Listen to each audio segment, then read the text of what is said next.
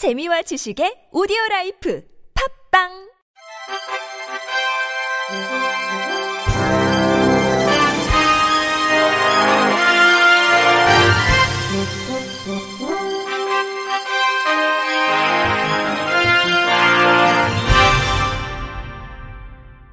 청취자 여러분 안녕하십니까? 9월 22일 목요일 KBIC 뉴스입니다.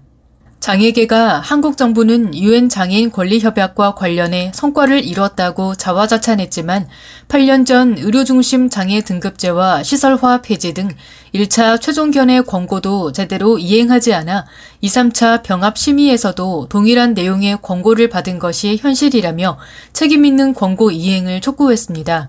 한국장애포럼은 어제 오전 국회 소통관에서 국민의힘 김예지 의원, 더불어민주당 최혜영 의원, 장애인단체 10곳과 함께 UN CRPD 2, 3차 한국심의 최종견해 이행 촉구 기자회견을 개최했습니다.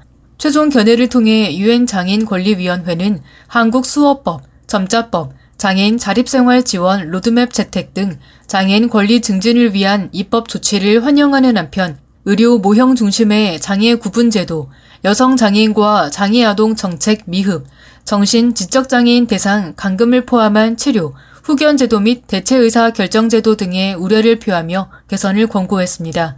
최혜영 의원은 보건복지부를 비롯한 정부는 장애인의 삶의 질 개선에 많은 노력을 기울였다고 자평하고 있지만 장애인과 그 가족들은 변화를 느끼지 못하는 것이 현실이라고 지적했습니다. 한국장애포럼 윤종술 상임대표는 대한민국 정부는 장애인이 지역사회 구성으로 참여하고 살아갈 권리에 대해 적극적으로 보장하고 있다고 자화자찬했지만 최종 견해를 통해 1차 심의 권고조차 제대로 지키지 않은 것을 확인할 수 있었다고 꼬집었습니다. 이어 위원회는 최종 견해를 통해 장애인의 이동권, 노동권, 교육권, 사회 참여 권리에 대해 깊은 우려를 표했다면서 다시 한번 장애인이 한 인간으로서 사회 구성원으로서 존중받아 살아가기 위한 정부 역할과 책임을 상기시켰다.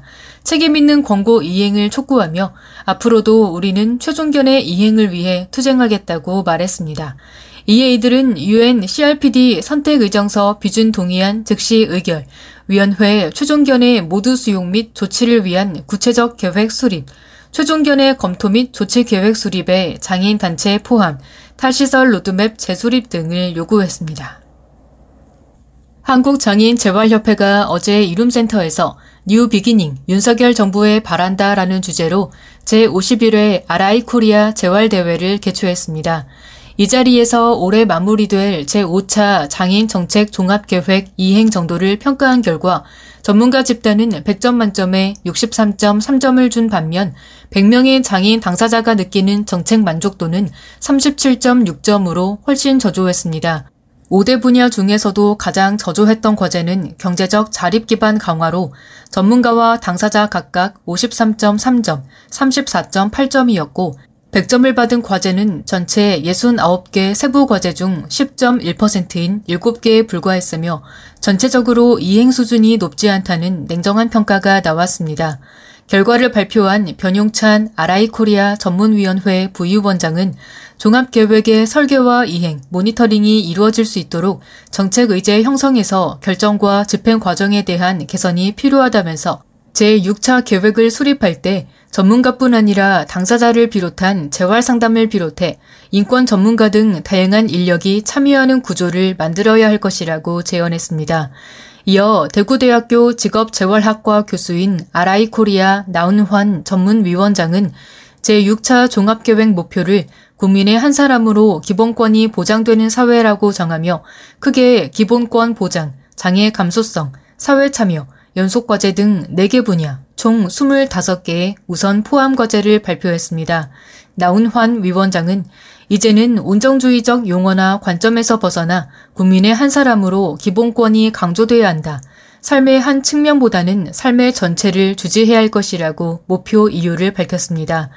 이날 토론자로 자리한 나사렛 대학교 인간재활학과 우주형 교수는 장애인 정책 종합 계획을 제대로 이행하려면 매년 이행을 점검하고 전체 사업을 총괄하면서 조정할 수 있는 컨트롤 타워가 있어야 하는데 현재 정책조정위원회는 그 역할을 못해왔다면서 제6차 계획할 때는 컨트롤 타워를 제대로 할 수 있는 상설 기구를 만드는 것을 과제에 포함해야 할 것이라고 의견을 보탰습니다.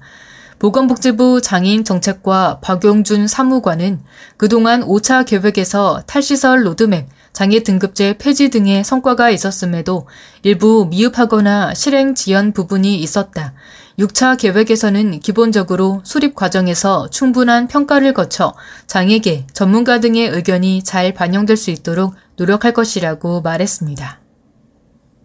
발달장애인 권익 보장을 위한 의원 모임 다함께는 어제 오후 국회의원 회관에서 국내 발달장애인 지원 정책 토론회를 개최했습니다. 이 자리에서 발제를 맡은 중부대학교 특수교육학과 김기룡 교수는 실질적 임금을 보장받는 양질의 일자리, 장애로 인한 추가 비용 전액 지원을 통한 경제적 지원과 하루 8시간 주간 활동 서비스 참여 보장, 초중증 장애인을 위한 지원 인력 추가 배치 및 제공 단가 인상 등 낮 시간 지원이 시급하다고 강조했습니다. 이어 지역사회 중심의 주택 공급 정책 추진과 맞춤형 주거 서비스, 행동지원 전문가 국가 자격제도 도입과 지역별 거점 행동지원센터 현실화 및 전문 인력 확충, 발달장애인 가족 미래 독립생활 설계 지원 등이 필요하다고 덧붙였습니다. 한국장애인 부모회 이진승 자문위원은 40대 이상의 중고령 발달장애인은 전체 발달장애인 중 34%를 차지한다. 특히 50세 이상 노인 발달장애인은 21%에 이른다면서 생애 주기를 볼 때 50대 발달장애인은 적어도 20년 이상을 살아가야 하지만 현재 노인 발달장애인이 이용할 수 있는 시설과 서비스는 거의 없는 것이 현실이라고 지적했습니다. 이어 노인 발달장애인에게 있어 가장 큰 문제는 보호자 부재와 주거의 문제라면서 이에 새로운 형태의 거주시설이 필요하다. 4인 내외 소규모의 가정집과 같은 환경에서 24시간 365일 돌봄이 가능한 그룹홈이 마련돼야 한다고 피력했습니다. 자폐인 사랑협회 임신화 운영위원은 현재 우리나라의 발달장애인 지원 정책은 생존권의 문제에서 벗어나고 있지 못하고 있다며 기본적인 지원에 들인 발달장애인법이 대폭 수정돼야 한다고 힘주어 말했습니다. 아울러 칸막이 행정으로 발달장애인 지원 체계가 서로 공유되거나 협조되지 못하는 부분이 있기에 범합동부처의 소통이 필요하다. 또한 정책은 영유아기부터 전주기까지 다양한 집단의 다양한 수요자의 입장이 반영돼 만들어져야 한다고 덧붙였습니다. 보건복지부 장애인 서비스과 백경순 과장은 다양한 지원 정책 등을 토대로 초중증 장애인에 대해서는 24시간 지원 체계 구축을 추진하면서 발달 장애인에 대해서는 평생 돌봄 서비스를 강화할 수 있는 방향으로 노력해 나가겠다고 강조했습니다. 경기도가 버스 교통카드 단말기 위치 표준화 사업을 추진합니다.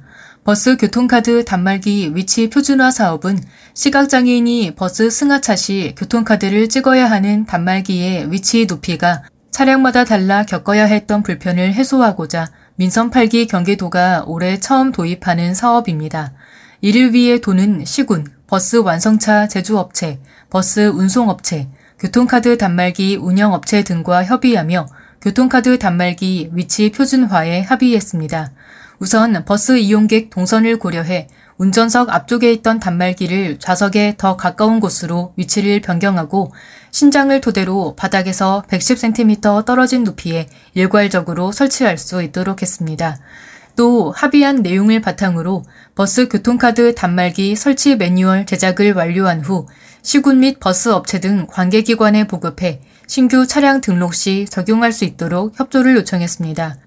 이에 따라 도는 시군 수요조사 결과 등을 종합적으로 고려해 우선 올해 고양시, 안양시 등 도내 9개 시군 시내버스 1,027대를 대상으로 단말기 위치 표준화 사업을 추진하고 나머지 22개 시군에 대해서는 내년부터 사업을 추진해 내년 말쯤 모든 시내버스에 단말기 위치 표준화를 적용하겠다는 계획입니다.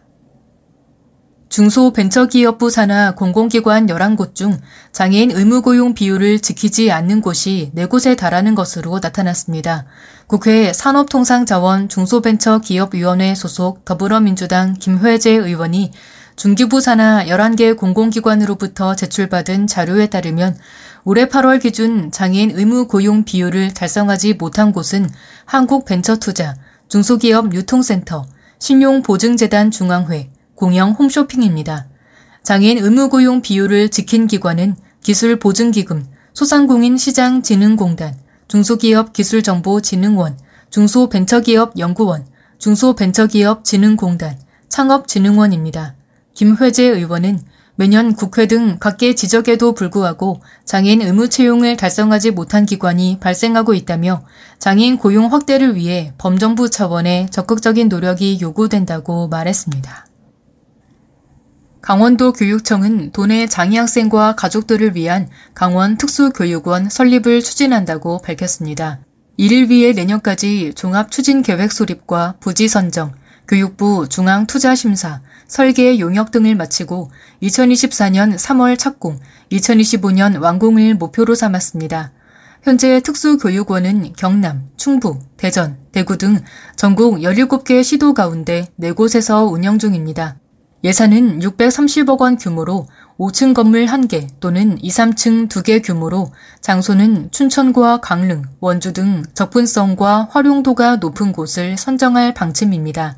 강원 특수교육원은 장애 비장애 학생과 학부모, 주민을 대상으로 장애인식 개선과 장애학생 인권 보호 교육 등을 전담하는 시설로 특수교육 정책 연구 강화, 특수 및 통합교육 지원 연수 등을 중점적으로 운영합니다. 또 직업체험 실습실, 진로 설계실, 전환 교육실, 인공지능 교육실, 가족 창업 지원실 등이 들어서고 장애 이해 교육실, 장애 체험실, 특수교육공학 체험관, 진단평가실, 연수실, 대강당, 동아리방, 전시실 등이 조성됩니다. 박정숙 강원 장애인 부모연대 대표는 학교 현장에서 누구도 배제되지 않는 특수교육 강화를 위한 특수교육원 설립 추진을 매우 환영한다며 지역사회 통합을 촉진하는 역할을 할 것으로 기대한다고 말했습니다. 끝으로 날씨입니다. 내일은 중부지방에 약한 비가 내리겠습니다. 남부지방은 구름이 많은 날씨를 보이겠습니다. 기상청에 따르면 서울과 경기에는 오전에, 강원 영서는 오후에 비가 내리겠습니다. 예상 강수량은 수도권 5에서 10mm, 강원 영서와 충청권 5mm 안팎입니다. 내일 아침 최저 기온은 서울 16도 등 12도에서 20도, 낮 최고 기온은 서울 22도 등 21도에서 28도로 예상됩니다. 미세먼지는 전국이 좋음 수준을 보이겠습니다. 이상으로 9월 22일 목요일 KBRC 뉴스를 마칩니다.